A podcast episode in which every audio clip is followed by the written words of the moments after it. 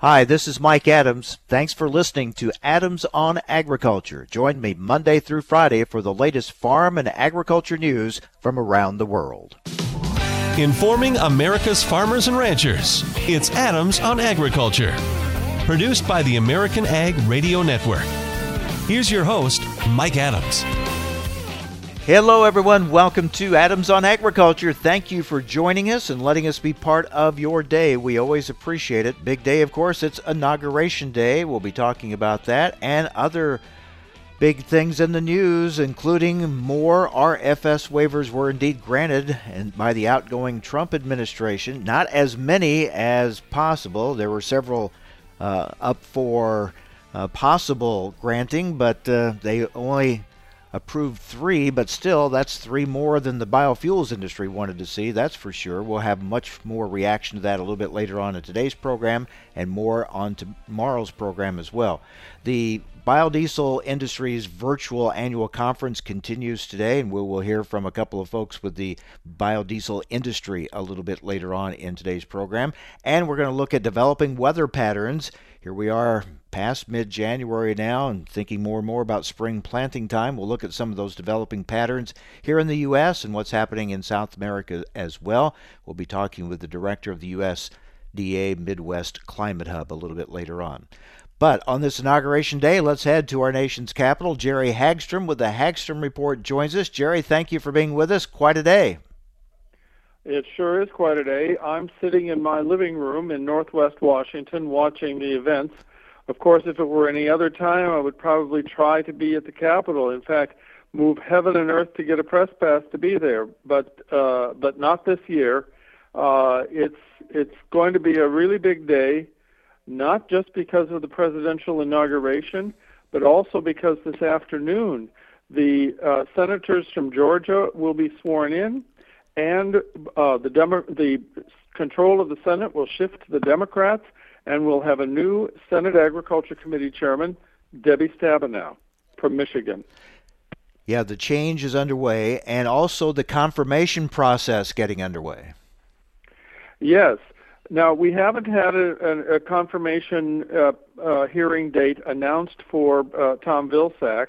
I think that's because the the Senate Ag Committee has essentially been without a chairman uh, you know, Pat Roberts retired, and the Republicans have still been in charge, and so nothing's been announced. But now, after Stabenow takes over, I assume that the hearing will be announced uh, quite soon.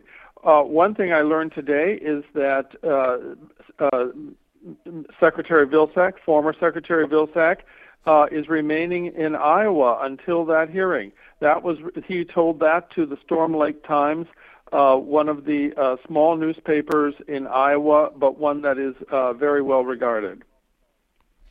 Yeah, and it's expected that his confirmation uh, hearing will go pretty smoothly and quickly. I would think. Uh, folks very familiar with him, and uh, he has a lot of you know good contacts there and uh, good reputation with a lot of those and there'll be questions of course but of all those that uh, that will be going through the process, his would seem to be one of the smoothest.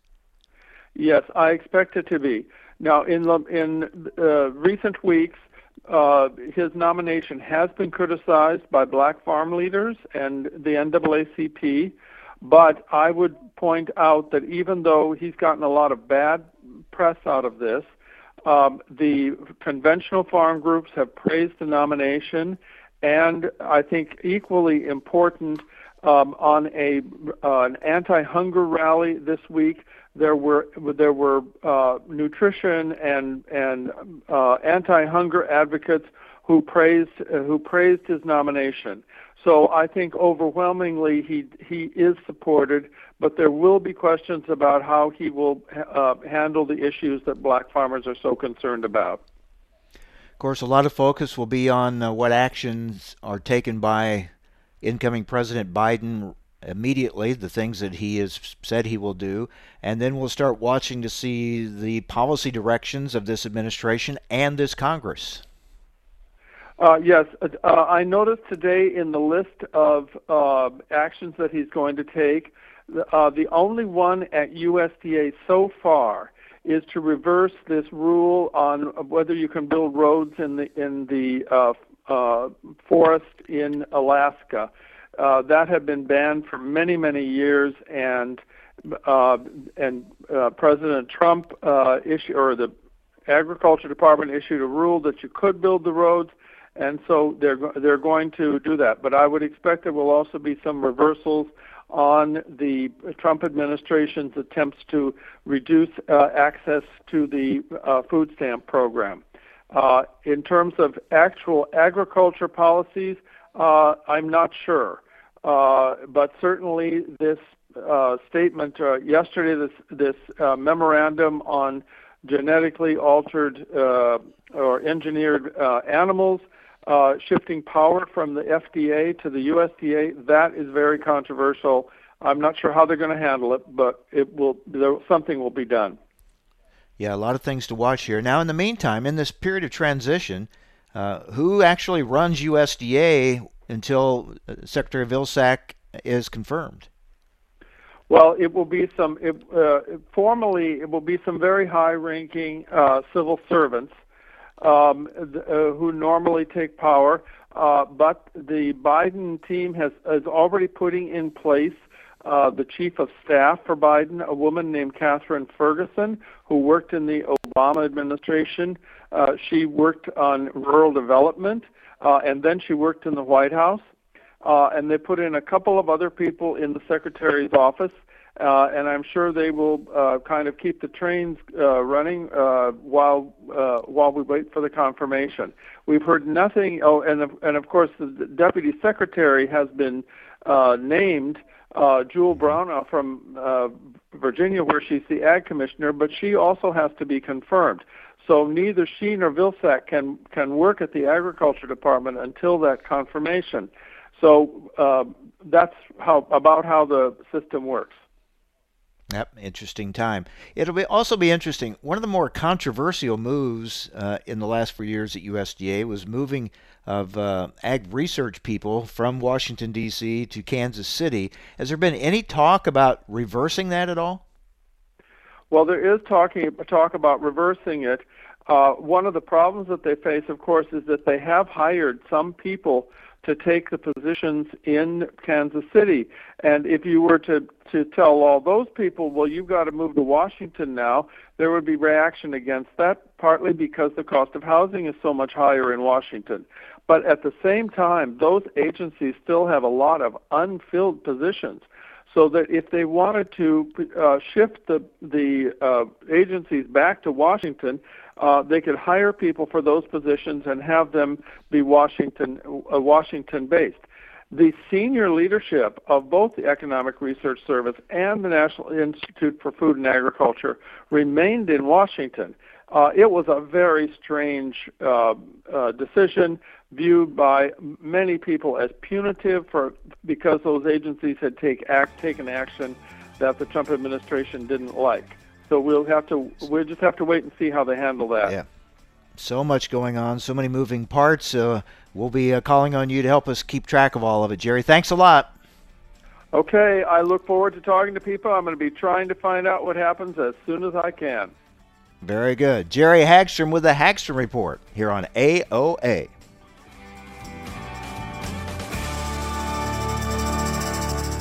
Hi, this is Mike Adams. You're listening to AOA, Adams on Agriculture. Don't go away. More Adams on Agriculture coming right up.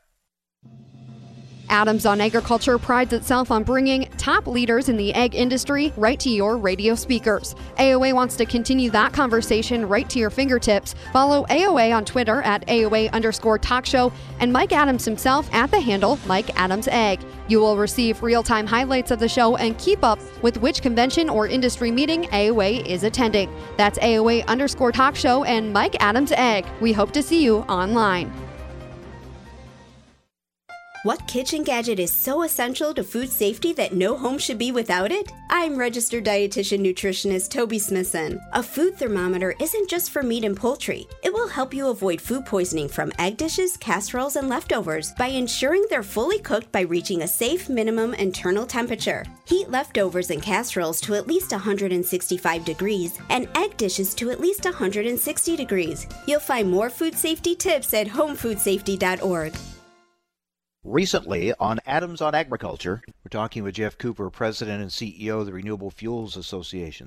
I think back, Jeff, mm-hmm. a year ago, we were so excited with that 10th Circuit Court ruling. A year later, we're still waiting for a resolution on that, and we've seen what's happened uh, in the year past. So, I mean, there's so much at stake yeah. here moving forward. Oh, there is, and and uh, you know, again, I think this all goes to show that the outgoing administrator Andrew Wheeler is just a, a complete hypocrite because for the last year he's been telling us can't uh, adopt the 10th Circuit Court case, I can't implement this till the appeals process fully plays out. Well, it hasn't played out, and and now we have the case going to the Supreme Court. They're going to review the the 10th Circuit case, won't play out until July or August, but now Wheeler's in a rush to get these things granted. It's just another bald-faced lie from uh, from this administration on the RFS. And I, for one, will be happy to see uh, Andrew Wheeler leaving the building next week. For the information important to rural America, join us on Adams on Agriculture. As an organ donor, your story doesn't have to end. The good in you can live on. In fact, you could save up to eight lives with your gifts. Your heart could keep beating. Your kidneys could keep filtering and your intestines could keep on digesting for others. And that's not all. You can improve the lives of 50 more people as an eye and tissue donor, restoring sight and health. And you're not just helping out the person receiving the transplant, you're touching whole families with your life saving gift. Register in minutes. Just go to organdonor.gov. You'll be happy you did. And just maybe, someone else will be happy too. Sign up today. Go to organdonor.gov. It saves lives. U.S. Department of Health and Human Services, Health Resources and Services Administration. You're listening to AOA Adams on Agriculture. Hi, this is Mike Adams. You can rely on us for the latest farm and ranch news from around the world. Information America's farmers and ranchers need to know. Adams on Agriculture. Now, back to Mike Adams.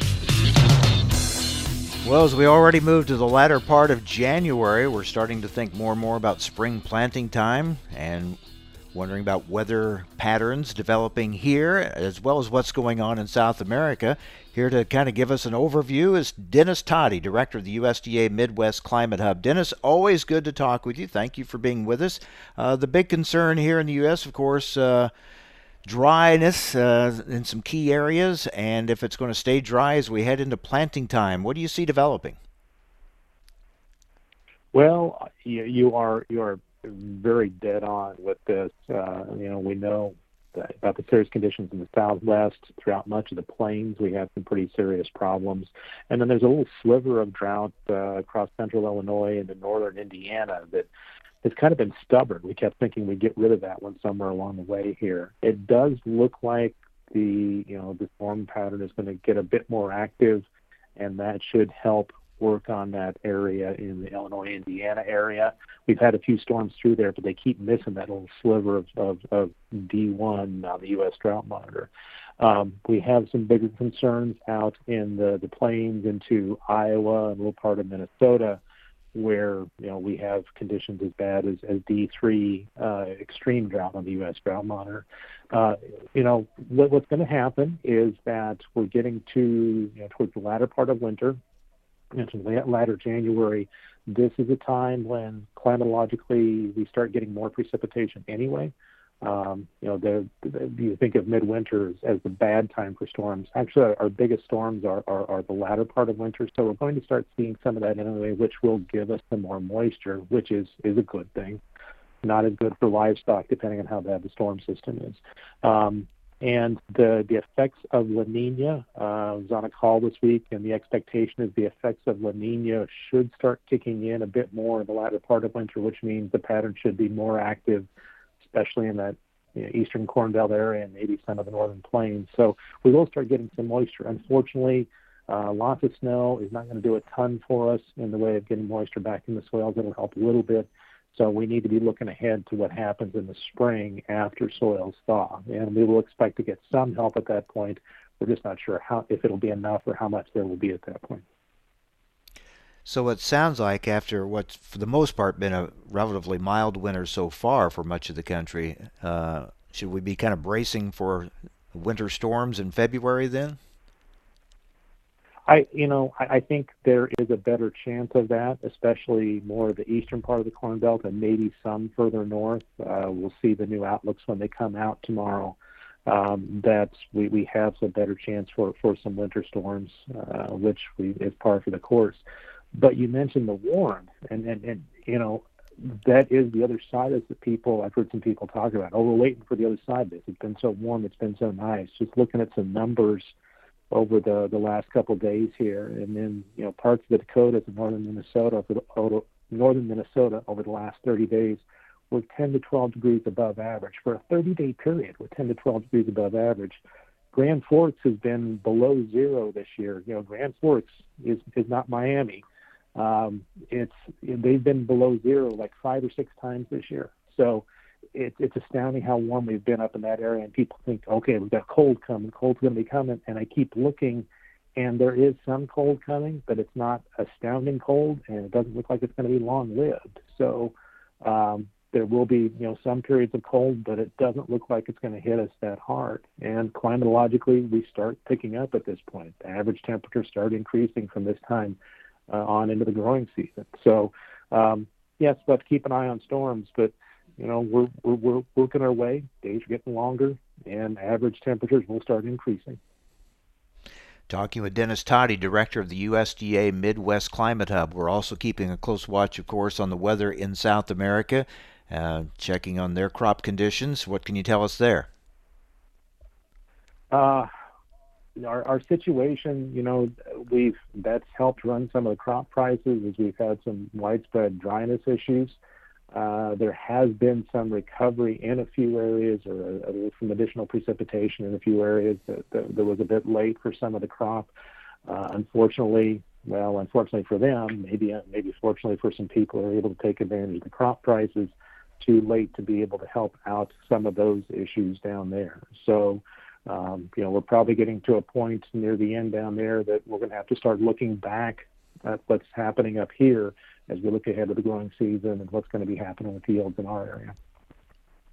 Yeah, seems like Brazil's been in a little better shape weather-wise than Argentina has been. Correct. Yep. Yep. That has that has been the, the situation here on that one. Yeah, so we continue to watch that. So as we look here at the U.S. weather, and you described the pattern uh, where we're at now and what we may see here at the latter parts of this winter, does this is this similar to any years past as far as uh, kind of a, a, forecast for what we might see this spring and into the summer? You know, it's it, it is the one I'm kind of looking at right now a little bit is uh, maybe that uh, 99 2000 period, and, and, the reason why is because uh, mentioned uh, we're in a La Nina, and that La Nina, you know, still running uh, moderately strong. So so that's hanging on and continuing to influence us, though not looking completely like a La Nina. Um, the the current outlook is that the La Nina will weaken uh, in spring, and that is supposed to go to neutral conditions this summer, so that the La Nina is not influencing us in the summertime. But then there on the other on the there's a you know La Nina could come back there's a chance of it come back next uh, winter. Not as strong, but it comes back again. So uh, this is not an uncommon thing. Um, so I'm kind of wondering, you know, looking at the 99 2000 uh, time frame where we had something look like this, where we had a moderately strong Nina, and then kind of it kind of hung on and came back the next year. So I have some level of concern about us going on into the summer. Not that I'm calling for major drought issues. We we don't know enough at this point to be able to say that's that's a problem. But my my my my inclination looking at this is that there's a, a heightened level of risk, particularly because we have dry soils starting the year and then some slightly increased level of dryness going into the summer at this point. So, um, you know, we we tend to have drought somewhere in the Corn Belt every summer, somewhere in the Corn Belt and Plains. It's just a matter of how how much there is and how strong it is is, is part of the issue. Um, so, uh, and but the places we're most concerned about right now are, are the plains and into Iowa, uh, where uh, the very dry soils and they've not had much recovery going in into that. Leaves them very susceptible as we go into the growing season. And certainly different for a lot of areas where we we were concerned about high water levels, river levels, and wondering how would they handle, you know, um, spring thaws and spring rains. Uh, now we're looking at uh, low water levels on a lot of our rivers, and, and the concern has been about those uh, levels being so low and causing some issues. So it's a lot different than it has been in recent recent years.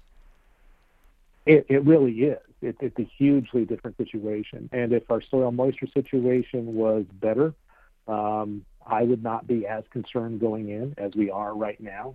Uh, but that that's part of the level as we're starting off with it being dry uh, starting off.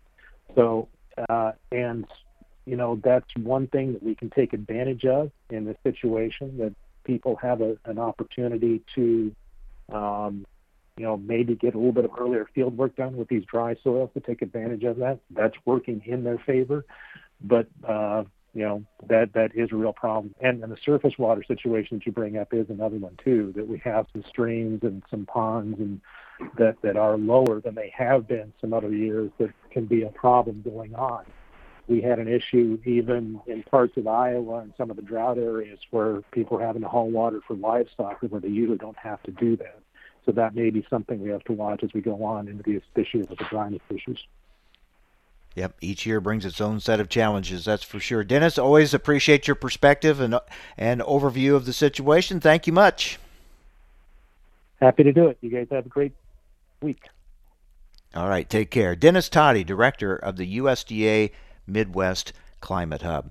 Well, up next, uh, again, we continue to cover the biodiesel industry. Their national virtual conference is going on uh, this week. We're going to talk about some more biodiesel issues coming up. Of course, uh, the news uh, concerning renewable fuels happening just uh, late yesterday. The outgoing Trump administration, their EPA, granting three more small refinery waivers.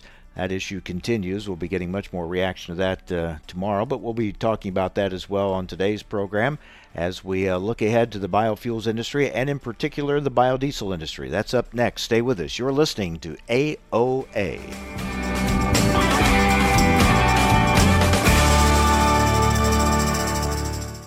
Hi, this is Mike Adams. You're listening to AOA, Adams on Agriculture. Don't go away. More Adams on Agriculture coming right up. Adams on Agriculture. on Agriculture. Conversations with policymakers, the movers and shakers in the ag industry, the pros and cons of issues important to you, cutting through the spin to get to the heart of the topic and giving you the information you need to know. Every weekday, Mike Adams brings you a guest important to the ag industry. It's quite simply information farmers and ranchers need to know. Adams on Agriculture. Adams on Agriculture. Join us every Tuesday for Around the Table, brought to you by CHS, as we examine how the modern cooperative system solves today's biggest challenges. We'll be talking to CHS experts and farmers and ranchers just like you, and we'll learn how cooperatives apply innovation and technology to help co op owners get more value every day. So join us for Around the Table every Tuesday or visit cooperativeownership.com to learn more. You're listening to Adams on Agriculture for the American Ag Network. I'm Jesse Allen with this market update. Well, as we take a look at our grain trade, it's been a rough start to our Wednesday. We started a technical correction yesterday, and we've continued that into our Wednesday trade, and it's been a fairly large technical correction, although we are starting to see this market start to get back some of what it lost in our overnight trade. As we saw that overnight trade, grain and soybean markets plunged with overseas values. We saw a lot of uh, a lot of correction with a lot of profit taking out there. Funds who are record long in corn. Uh, that's been weighing on our values here as we've worked through our trading session. Also, uh, the last couple of days, weather in South America has improved with even Argentine rain in the past two weeks at or above normal and that has been weighing on this market as well. Now, other than a January index of U.S. homebuilder activity at 9 a.m., there's no official reports scheduled for today, uh, the day of inauguration for President Joe Biden.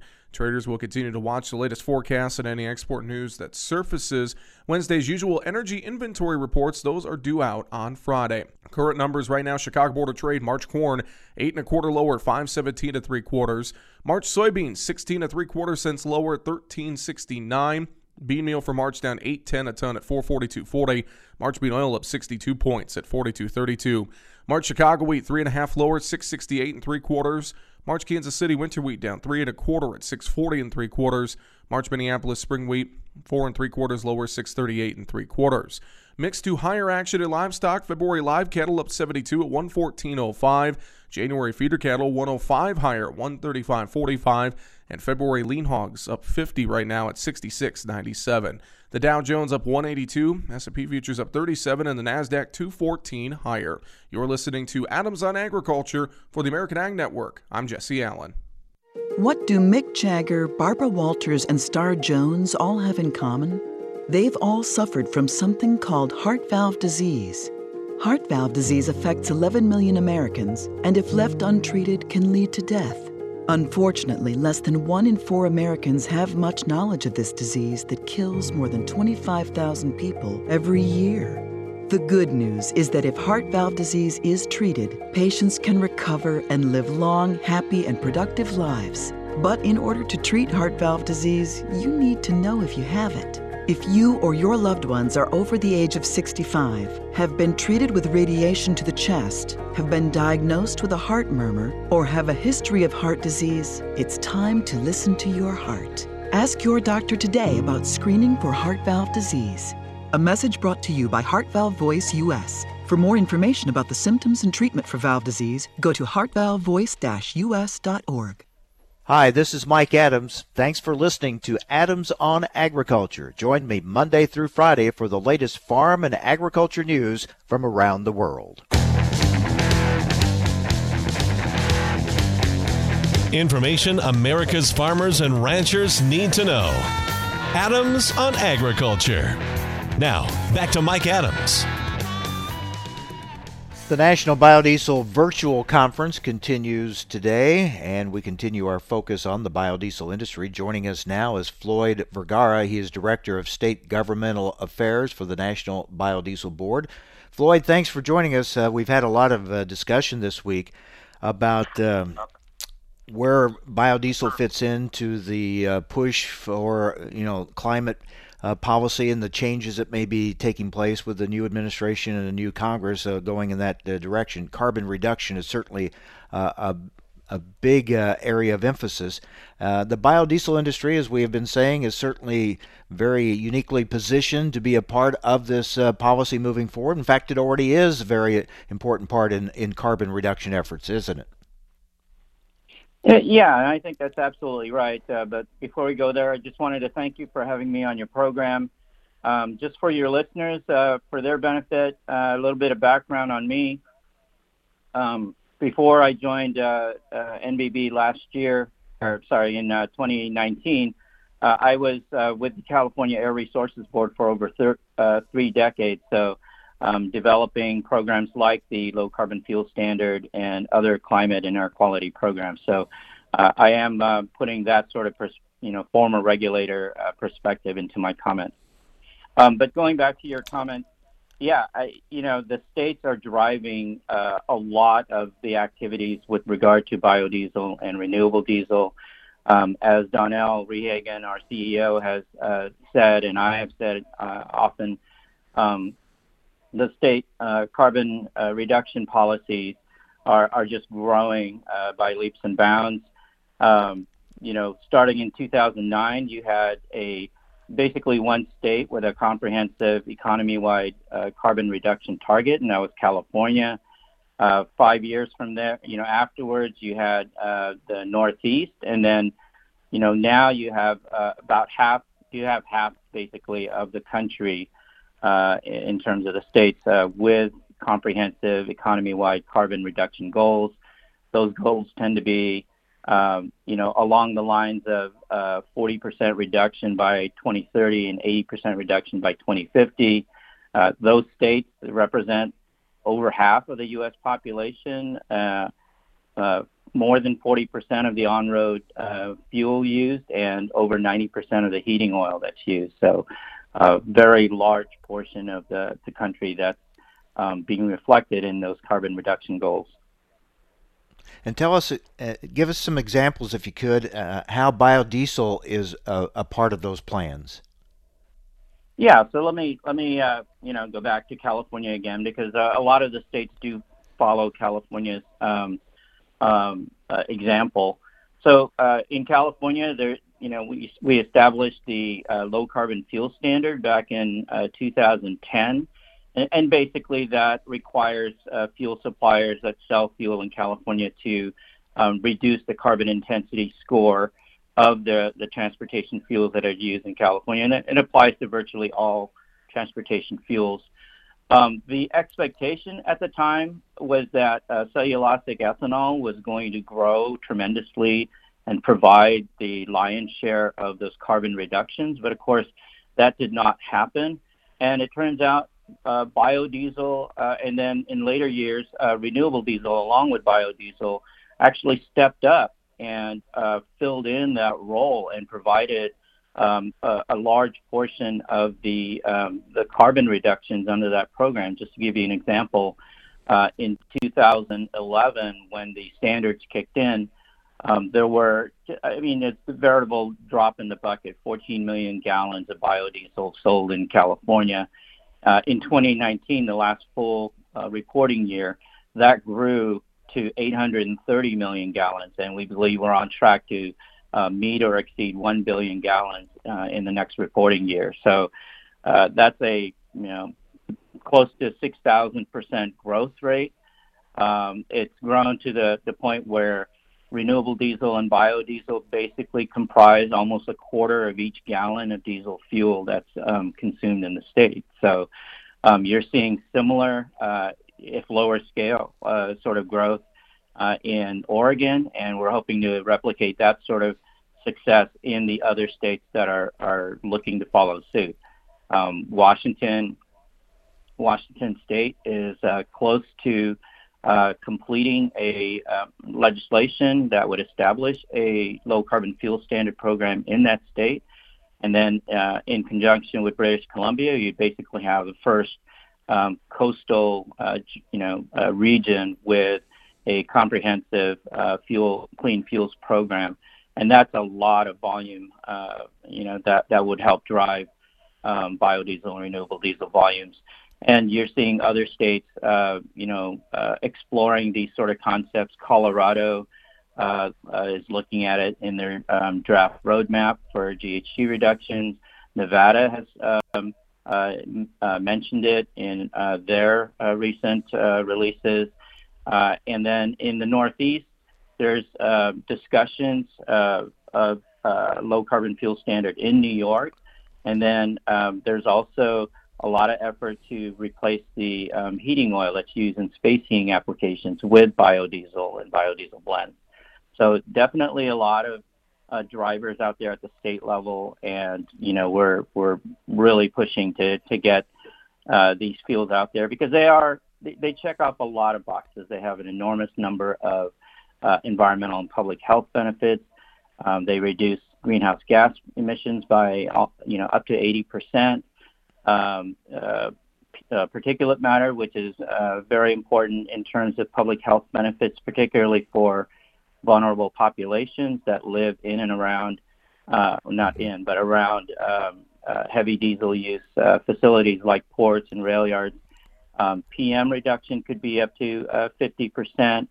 Uh, you have over 40% reduction in carbon monoxide, and you know significant reductions in those sort of pollutants that are really harming people. So um, these uh, sustainable drop-in diesel replacements are, are really uh, providing that immediate benefit uh, as drop-in fuels. They don't require, you know, whole new infrastructures, uh, engine modifications. In fact, fleets that are interested in improving their uh, sustainability um, score or their sustainability uh, and carbon footprint they could go to uh, 100% sustainable fuel by using uh, a renewable diesel biodiesel blend and completely displace uh, their entire diesel uh, fossil diesel consumption.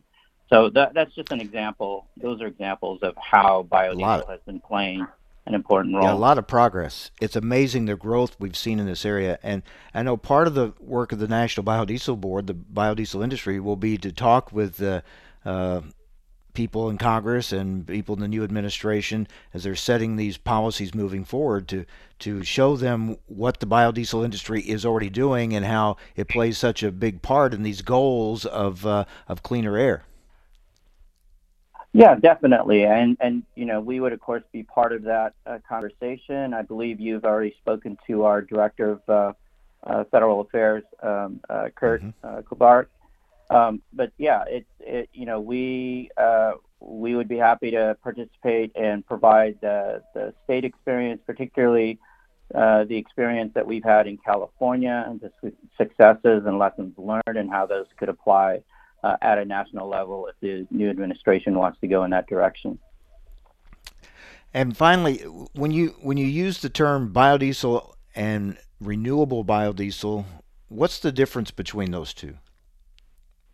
Yeah, I'm glad you asked. I mean, they are um, two diesel uh, replacement fuels. Uh, they're sustainable, domestically produced drop-in replacements for fossil diesel, and they're they're both available at commercial scale. Um, they're chemically different. They go through different different uh, chemical processes. Uh, biodiesel goes through what's called a transesterification uh, process, whereas renewable diesel goes through um, basically the same sort of process that conventional fossil diesel goes through, except it's made from um, a renewable feedstock. Like, and they're both made from the same renewable feedstock. Um, waste oils like uh, used cooking oil, um, uh, rendered tallow from the meat processing industry, and then crop-derived uh, co-products like soybean oil and canola, canola oil. So it's been amazing to see the the progress and the evolution of this industry since it first started, and the, the tremendous progress that has been made. And really, as we move forward in these new policies, a new era of, of climate uh, policies, uh, it'll be um, very interesting to see how where the biofuels industry the part it will play, and it's certainly making its case to play a major part in that moving forward. Floyd, good to talk with you. Thanks for the overview and the update on what's being done in different parts of the country. So much has been done in this area. Thank you so much. Yeah, thank you for having me. Have a good day. Take care. All right, Floyd Vergara, Director of State Governmental Affairs for the National Biodiesel Board. So, indeed, the, the biodiesel industry has grown so much uh, despite some headwinds over the years, has really grown and developed and in a good position to move forward now uh, as we look ahead to uh, the change in Washington, D.C., and the obviously the emphasis is going to be on these policy these climate policy issues. Coming up next, we're going to talk with the Nebraska farmer Greg Anderson. He's been involved with this biodiesel industry really since its outset and uh, has uh, been very involved in working not only as a um, a soybean grower, but also as someone who's been uh, very involved in shaping the policy and the direction of the industry over the years. We'll get his perspective on how this all got started, where it's at now, and where he hopes it will be going in the future. That's coming up next. Stay with us. You're listening to AOA.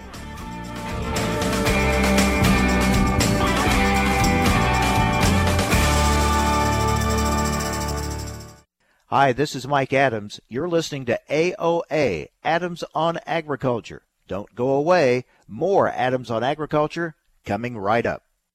You may not realize how important three letters can be. For a patient who needs type A, B, or O blood, these letters can mean life, but there simply aren't enough people giving blood. Every two seconds, someone in the U.S. needs it, but only about 3% of the population donates. Without more donors, hospitals may not have the blood needed to save lives. That's why the American Red Cross needs people to help restore the A's, B's, and O's that are depleting each day. When you make your appointment to donate blood at redcrossblood.org forward slash missing types, you can help give strength to kids, parents, and grandparents who face life and death challenges. From cancer patients to accident survivors, waiting for critical surgeries, your generosity can give someone more life. Don't wait until the letters A, B, and O are missing from hospital shelves. You are the missing type patients need. Visit redcrossblood.org forward slash missing types or call 1 800 Red Cross to make your donation appointment today. Do you know how to keep food safe at home? Clean, separate, cook, and chill. The easy lessons of clean, separate, cook, and chill will help you protect your family and be food safe.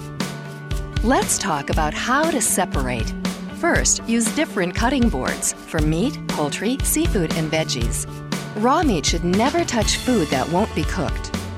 Then, always keep raw meat, poultry, seafood, and their juices away from other foods in the shopping cart. And store raw meat, poultry, and seafood in a container or on a plate in the fridge so juices won't drip on other foods. Food safety risks at home are more common than most people think. The USDA is your partner in being food safe.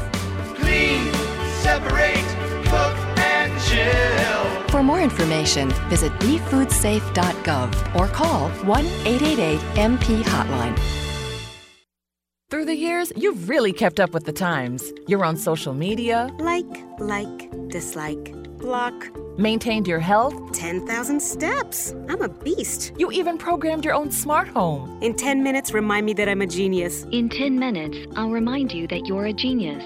If you can do all that, you can definitely save for retirement. Just go to aceyourretirement.org, a free online tool sponsored by AARP that can help you get on track with your retirement savings no matter your age. At aceyourretirement.org, you'll meet Avo, the friendly digital retirement coach, and in just three minutes, get personalized recommendations to help boost your retirement savings. They're easy to understand and work with your lifestyle. It's quick, easy, and free. Plus, it's brought to you by AARP, so you know they got your back. You are a genius.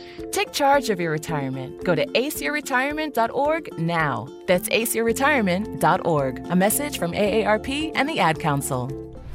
The landscape of media has changed, and people are more skeptical than ever about where they get their news and information. While major news outlets show decreasing credibility, your local farm radio station still shows strong marks. In a recent survey, farmers rated information from their farm broadcasters as almost twice as reliable as major news outlets. Farm radio continues to be transparent, honest, and trustworthy. This message brought to you by the National Association of Farm Broadcasting. Recently on Adams on Agriculture, Michael Formica joins us, Assistant Vice President, Domestic Affairs for the National Pork Producers Council. Michael, thanks for joining us. Tell us about this new campaign. So we've launched a new campaign yesterday called Farming Today for Tomorrow, and the goal and the purpose is pork producers for 50 years or more have really been incredibly progressive in leading the way in improvements not only to the industry and how we're raising the animals, but there are benefits from all of those improvements with the direct focus on the environment and environmental improvement. We've got much reduced uh, water quality issues, got complete control of our manure. We we keep adopting and developing new conservation methods for soil conservation purposes. We are constantly reducing our air emission profile, and then through all of this, there's a you know there's a real co-benefit on the on the climate side. For the information important to rural America, join us on Adams on Agriculture. Carbon monoxide is a colorless, odorless gas that can be fatal. Don't use anything indoors that burns fuel, such as gasoline powered generators, camp stoves and lanterns, or charcoal grills. Opening doors and windows or using fans isn't enough. Have your vents and chimneys checked to make sure water heater and gas furnace exhausts aren't blocked. If you feel sick, dizzy, or weak while using a generator, get to fresh air right away. From the U.S. Environmental Protection Agency. You're listening to AOA Adams on Agriculture. Hi, this is Mike Adams. You can rely on us for the latest farm and ranch news from around the world. Information America's farmers and ranchers need to know. Adams on Agriculture. Now, back to Mike Adams. Over the years, I have uh, covered the creation and uh, development of the biofuels industry, both ethanol and biodiesel. And it has been um, amazing to watch them both as they've been formed and, and grown and evolved over the years. And it, it's quite a story, really, quite a, su- a success story. And I think back to, in both cases, ethanol and biodiesel. Um, how they got started, the grassroots level, and the farmer involvement in them, and the push to get them done. I think, especially now on biodiesel that we're talking about this week during their virtual annual conference, um, there was a glut of soybean oil uh, on the market, depressing prices, and farmers were looking for a way to uh, to to alleviate that situation and, and move the product and and basically soy biodiesel uh, was created and look where it's uh, grown to. And one of those farmers who's been very involved in this uh, from the beginning is greg anderson soybean farmer from nebraska who joins us now. And greg it, has been quite a ride a lot of ups and downs but uh, really a, a lot of success too. Absolutely mike. I remember those early days along with you as you covered those stories as the biodiesel uh, really movement was beginning and i remember those days of uh, using biodiesel on my farm and and adding uh, two and a half gallon jugs to my uh, equipment to uh, blend in it to get a two percent uh, blend level. And look at where we're at now, and look at where we'll be just in a few years with uh, our goal of of six billion gallons usage by the year 2030 on on-road, off-road, air transportation, electricity generation and home heating applications. Just phenomenal story and uh, one that's very uh, timely now as we're uh, in the middle of our conference.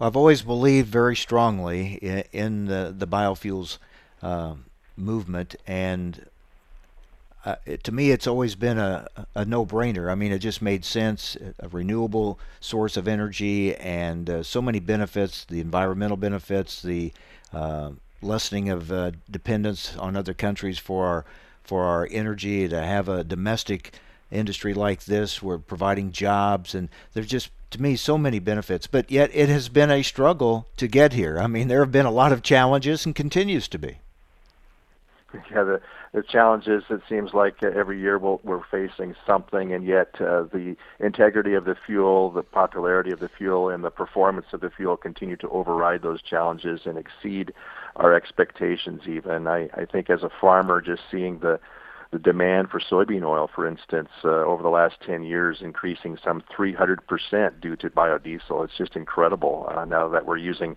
over 8 billion pounds of soybean oil, which, as you stated earlier, uh, was, was a glut on the market, a drag on the market, uh, and now it's a key component of, of our uh, price of our soybeans. And so uh, it's an incredible story to continue to that d- develops and continues to grow.